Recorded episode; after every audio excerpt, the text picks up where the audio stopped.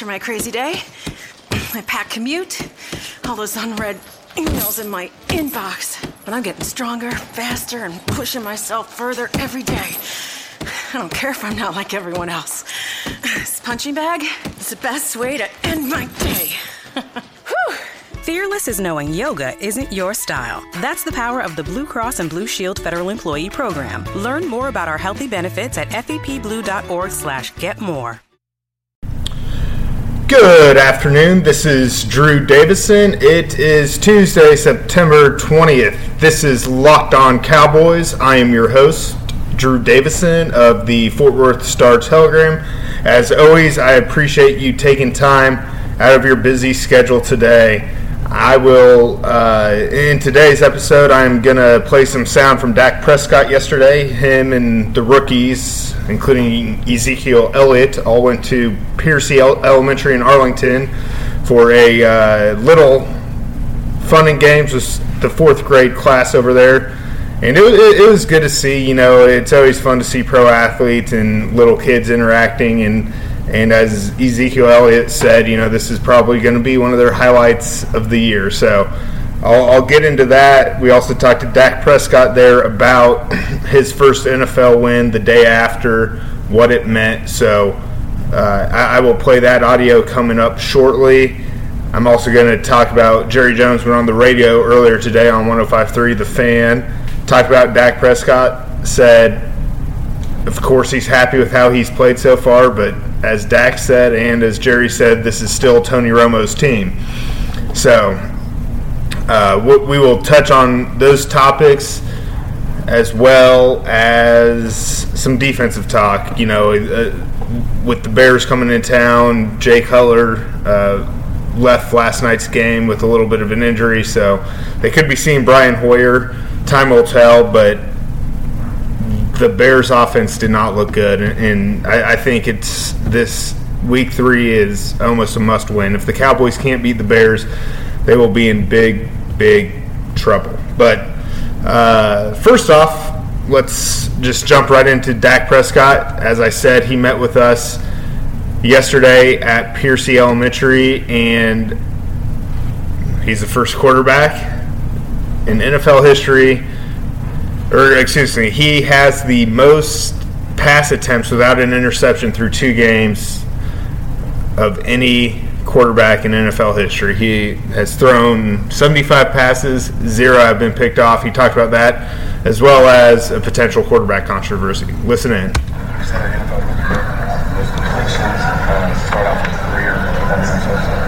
Uh, no, I mean, I just thrown a lot of balls, I guess you could say, in two games. Uh, but nah, it doesn't really mean anything to me. Uh, it's all about the wins. Uh, I'd, like to be 2 0. Uh, so, I mean, records, they're meant to be broken. They'll happen, and I'm sure that'll get broken at some point. So you say that you say that protecting the football is key, so it's not just a lucky thing. I mean, you're definitely trying not to throw interceptions and protect the football. Oh, yeah, definitely. I mean, that's, that's job security. It's ball security, and I'm making sure I put myself in this team in a position to win and turning over, uh, not turning over balls. A good start doing that. Uh, so that's one thing I stress in my preparation and going out there and playing the game. So you anything yesterday, fourth and one, they let you know, roll out, big play like that, but you go, they coach trust you enough to go for it in that situation as a rookie. Mean anything to you? Uh, I mean, when he believes in his play calls, I believe in what he was going to call. I think at that at that point in the game, I knew was, we're kind of going for it. We're doing, we've uh, been moving the ball. And um, like I said before, we've got a great offense. We've got great playmakers around me. So it's not about them just trusting me. It's about them trusting all those other those ten guys out there to make the blocks, make the catches, and defend. You played two regular season games. Obviously, it's still very early on in the process. But today on the radio, Jason Witten was asked if there might be a quarterback controversy when Romo was healthy. Obviously, that's not what you came into this thinking about. But the fact that you're playing well enough to even have that be brought up in a radio interview, what does that say about the success you've had so far? I mean, this is this is Romo's team. I said that uh, from the moment that I was I was named the starter and he went down. I'm just trying to do my best to to win games, put this team in a successful position uh, to do that week in and week out. Uh, when he comes back, uh, leave that up to the to the big guys. All right, that was Dak Prescott, and as you heard him say, this is Tony Romo's team. Jerry Jones went on the radio, as I said, and echoed those thoughts.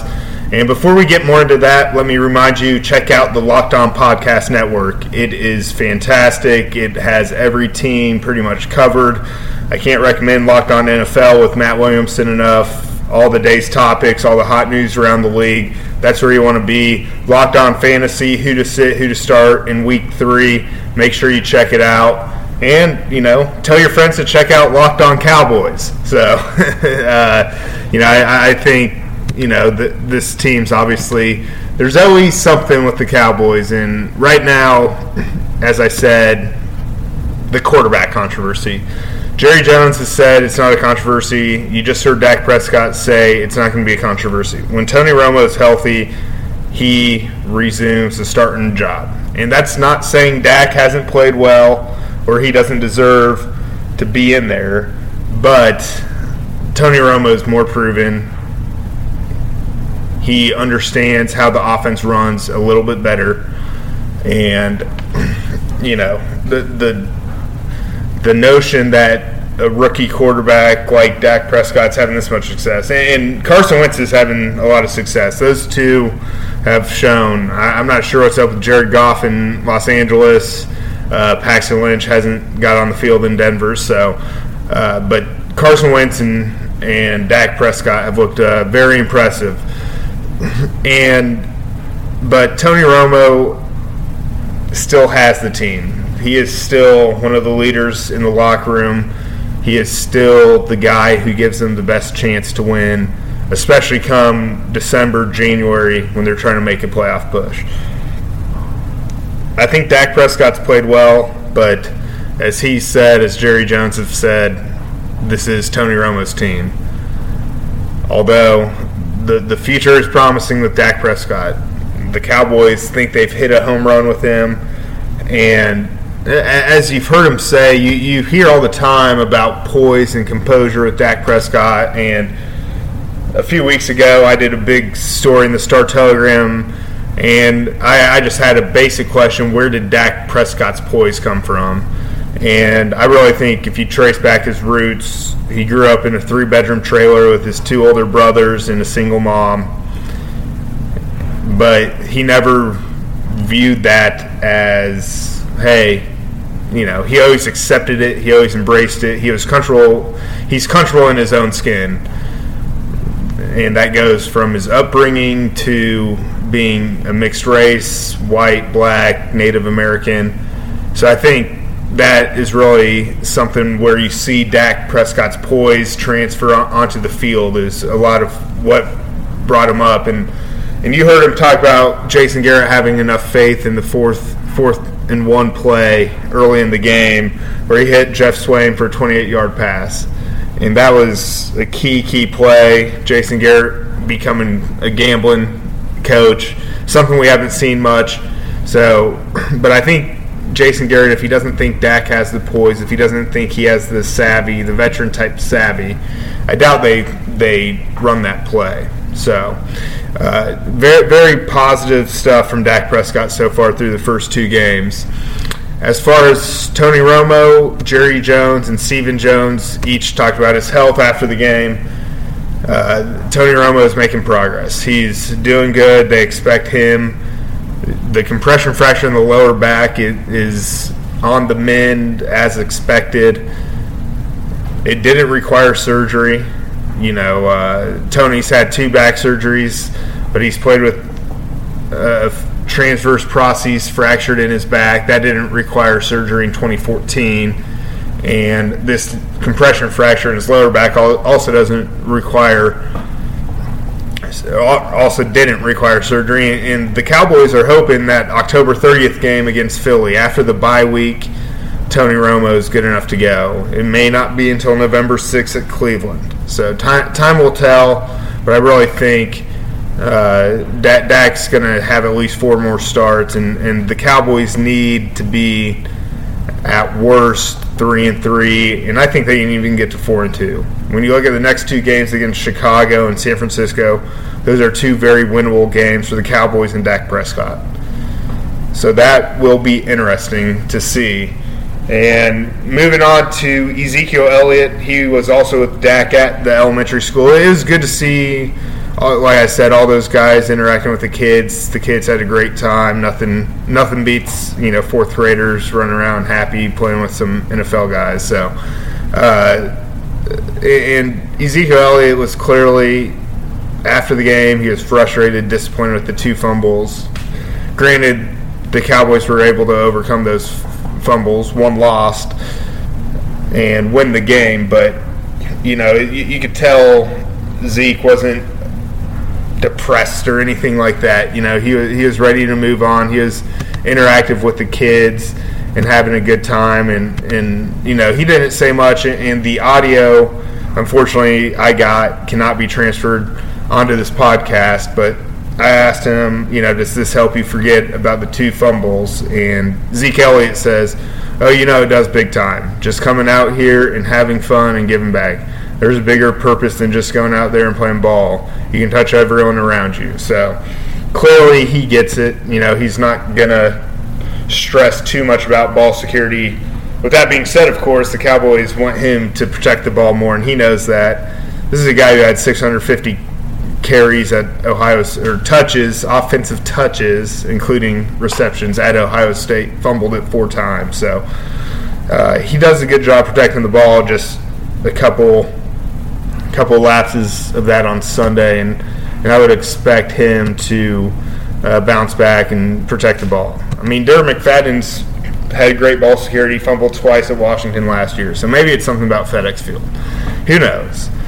Uh, and finally, I just wanted to uh, touch on the defense. Sean Lee, another good sign. He's played every snap so far this season, every defensive snap this season. So if he can continue that, that's clearly a positive for the Cowboys. They uh, Brandon Carr also was out there every defensive snap, as was Mo Claiborne. Orlando Scandrick was not. He played a, a, good portion of the game, but did not play every snap. And Orlando Scandrick's not happy with how he's playing right now. He gave up a touchdown. He was beat for a touchdown by Jamison Crowder.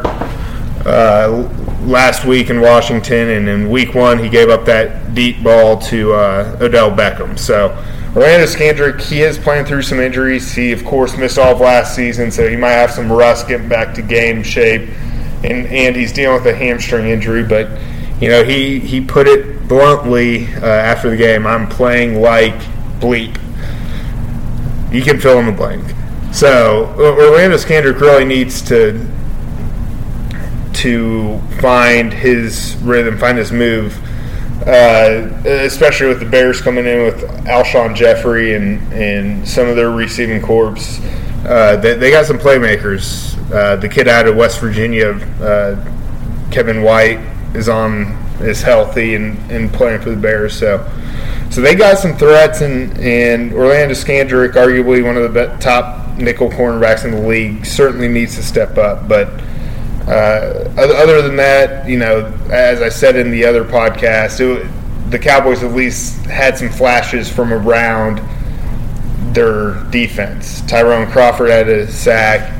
I mean, they're paying him like he should have multiple sacks every game, but uh, but ho- hopefully, you know, he can progress and, and get it together. Uh, Barry Church had the key interception. Sean Lee had a huge third down stop. Everyone's talking about Justin Durant's play on fourth down that ended the game, and, and he deserves a lot of credit for that. But Sean Lee on the play before that made a beautiful stop uh, on third and short, and then of course the Redskins went for it. So, uh, so that uh, was certainly a good sign, and that's going to do it for today's episode. I, I got to head out to the Star in Frisco, talk to some players and I will certainly uh, have more sound from the locker room in tomorrow's episode. So please tune in. Again, I am Drew Davison. Follow me on Twitter at Drew Davison, D A V I S O N.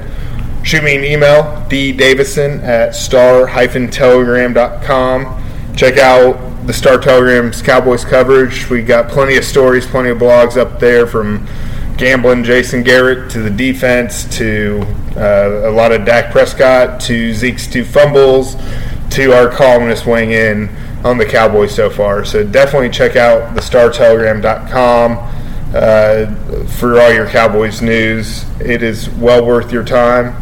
Of course, I'm biased, but I think we cover them uh, as well as anyone in the Metroplex. So, uh, but please tell your friends this is Locked On Cowboys, the podcast that covers America's team. So tell your friends to tune in, join in, and uh, until tomorrow, take care. Is democracy in danger or decline? Condoleezza Rice, William Galston, and Carlos Gutierrez and others take on this question in the fall edition of The Catalyst, a journal of ideas from the Bush Institute. Surveys show Americans place less trust in institutions like the media and business. Others contend America has faced far more challenging periods and emerged strong. Leading policymakers, Bush Institute experts, and respected journalists take on this debate. Read about it at bushcenter.org/catalyst the list.